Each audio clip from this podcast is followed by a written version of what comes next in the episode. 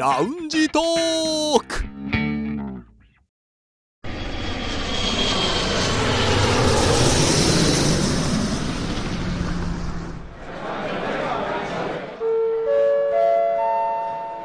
ラウンジトークよりご案内申し上げます。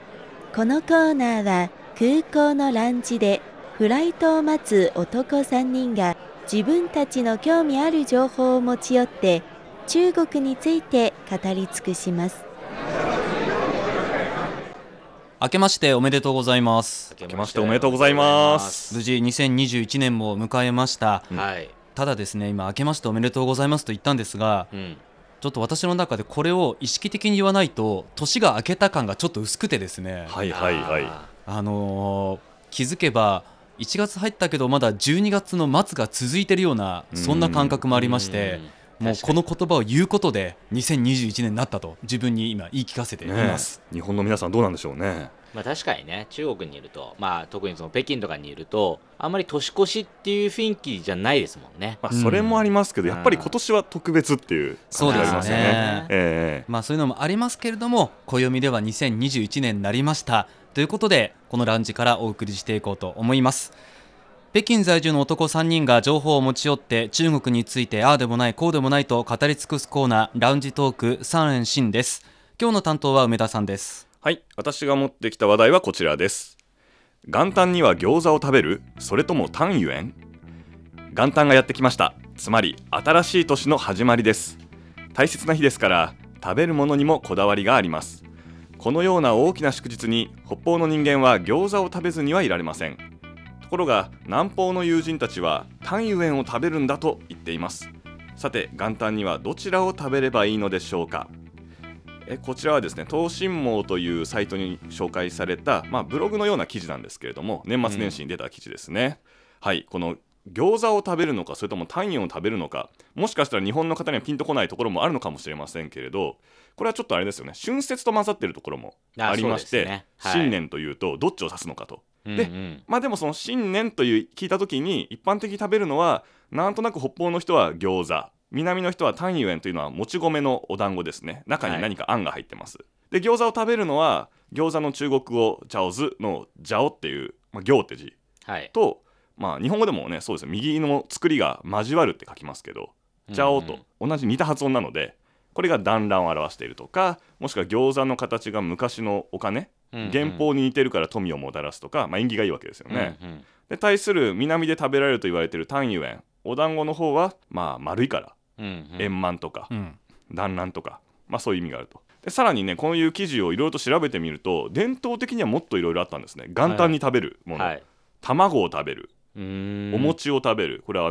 お団子と別でお餅を食べる、あとは、小白酒、これ山椒と柏の葉が入ったお酒。あ、そうなんですか。なんか調べたら日本にもあって、で日本ではいわゆるおとそ、もともとこれだったと、使っているものを考えると何でしょう、清める感じのものが入ってますよね。そうで、やっぱりこれが日本に渡ったんだなって感じるものもありますよね。でも今話した時にこれね、元旦と春節がね今ちょっと混ざってる感じがすると思うんですよ。でこれをちょっとね、今回このギャップっていうのを考えていきたいんですけれども、じゃあちょっとその前にね話を戻しますけど、皆さん年末年始どうでしたでしょうか。何食べました？前回覚えてます？私ね、おせち食べるって言ったんですよ。そうですね、梅田さんと星さんが2人ともなんとね、おせちを食べに行くっていう、そうですね、話はありましたが、どうでしたか？私食べてきましたよ。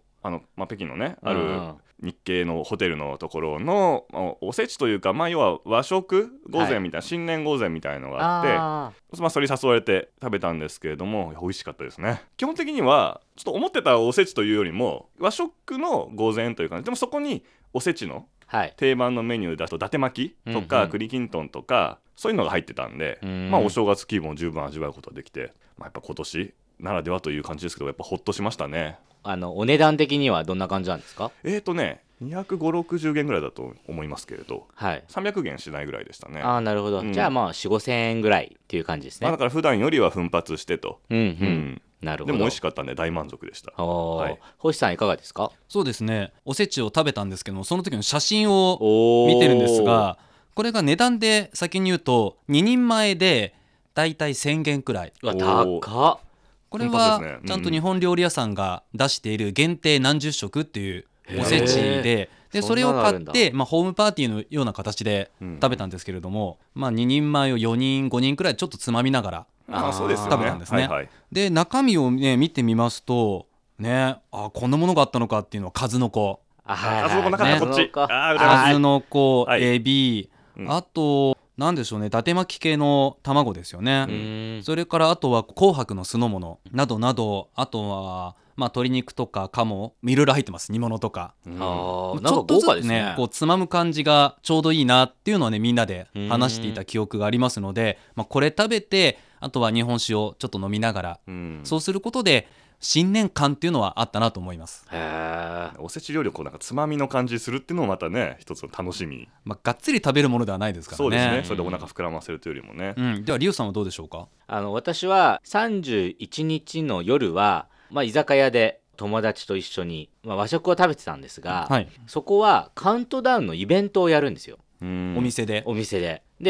自体はだいたい12時、1時までやってるんですけども、その日はその日本時間に合わせてカウントダウンを1回やると、そして中国時間に合わせてもう1回カウントダウンをやると、そういうお店なんですね。なるほどね、2度おいしい感じですね。それで、なんとそのお店では年越しそばを出してくれるんです。サービスでサービスで、それで私の実際によく遊んでる中国人夫婦がいるんですけど、彼らがそういうのを体験したことないので、その年越しそばを食べるっていうのが、なのでその夫婦を連れてってそこでカウントダウンもして年越しそばを食べてっていうのを、イベントっていうか、やりましたね。じゃあ結構日本的なことをしたわけですね。友人もすごい喜んでましたよ。なんかそば美味しかったとか言って、でそれで1日は特にこだわりなく何食べたのかな、もう覚えてないですね。覚えてないっていうぐらい、これですよ今日のテーマ。だから今の話すると31日はちょっと日本に引っ張られましたよね。そうですね、日本の習慣を楽しんだと。で1日みんなね、で1日に私と星さんはおせちを食べた。そうですね、さらに言ってしまえば31の夜はカップ麺ですけども年越しそばを食べました。やっぱりね、そばを食べなきゃという気持ち、食べないとねダメなんですね、落ち着かない。じゃあですね、ちょっとね話を、中国の人はどうなのかという話に行っていきたいんですけれども、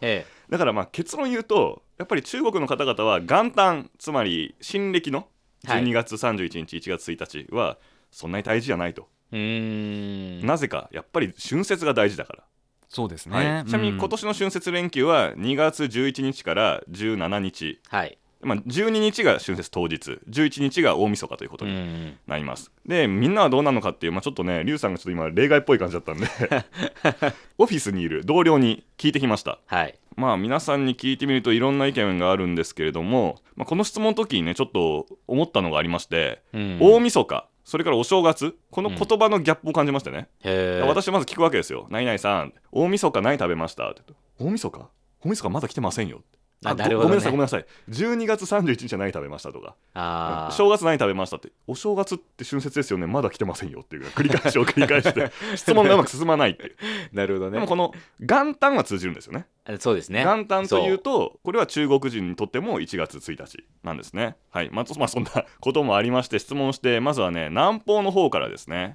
一般的には単油園を食べるとさっきのブログ記事には書いてあったんですけれども、任俊成アナに聞きました。彼は江蘇省出身なんで、どっちかというと南ですよね。塩城市の信用農場というところ出身なんですけれども、任俊成アナの話をまとめました。全然意識してませんでしたが、そういえば元旦の食事に母が卵餃子を出してくれました、肉のあんを卵で作った皮で包む料理で、私の出身地では春節に必ず食べる料理です。あと魚のお団子の入ったスープもありました。春節の大晦日にも食べる料理ですから、その中から一品二品だけ並んだ小さな春節のような食卓でしたねという。なんかあったかいですね。だからこの小さな春節という表現は分かりやすいなと。確かに中国の人にとって元旦とは小さな春節なのか、あるいは予行練習のようなそうですね。でもほら本人は意識してなかったんですよ。私が質問して、そういえばあの日特別な料理出てましたという感じで振り返ってました。だからなんか一応節目にはなってるようですね。で次に、上海出身の民意表アナです。民さんに聞いたところ、元旦ですか、もちろん水餃子食べましたよ。南方なのに。で私聞いたんです。餃子食べたんですか、上海なのに出身なのに。南方の出身なのに単元じゃないのかって。そういえばうちの家族は元旦も春節も餃子を食べることが多いですね。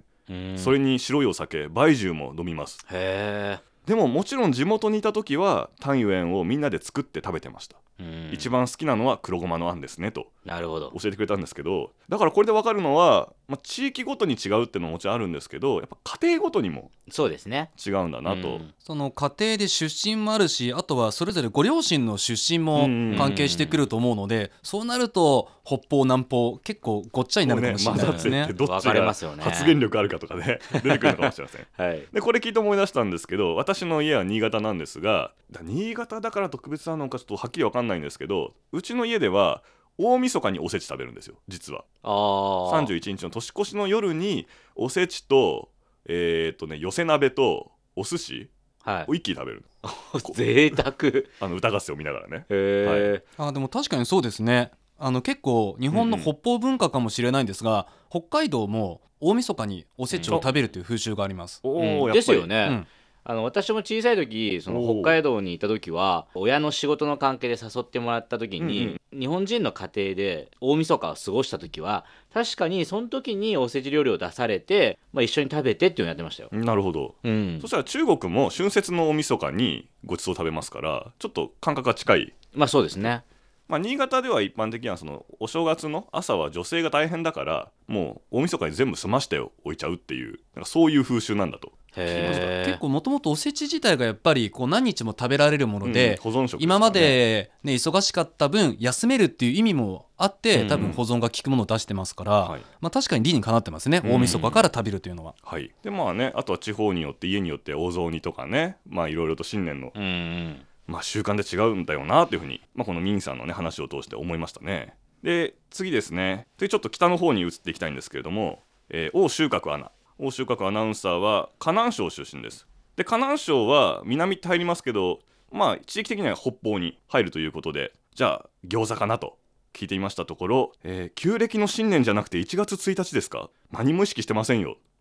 だってまだ春節じゃないじゃないですか。春節なら餃子を食べますけど、12月31日はまだ1年の終わりという感じではありませんね。以上とあっさりあっさりとって言って、ちょっと他の人に話聞こうと思ったら、王秀閣さんね、走って私の帰ってきて、梅田さんごめんなさい忘れてましたと、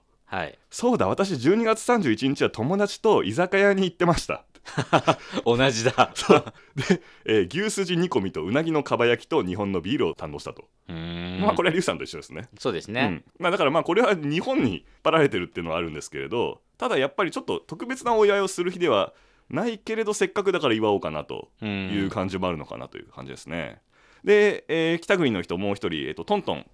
記者に聞いていました。彼女は遼寧省出身ですが、今年は家庭の事情が忙しくて12月31日はバタバタしたんで、年越しというムードはありませんでしたと、でも翌日の元旦はちょっと落ち着いたので、ランチでいつもより豪勢に大きなエビとか、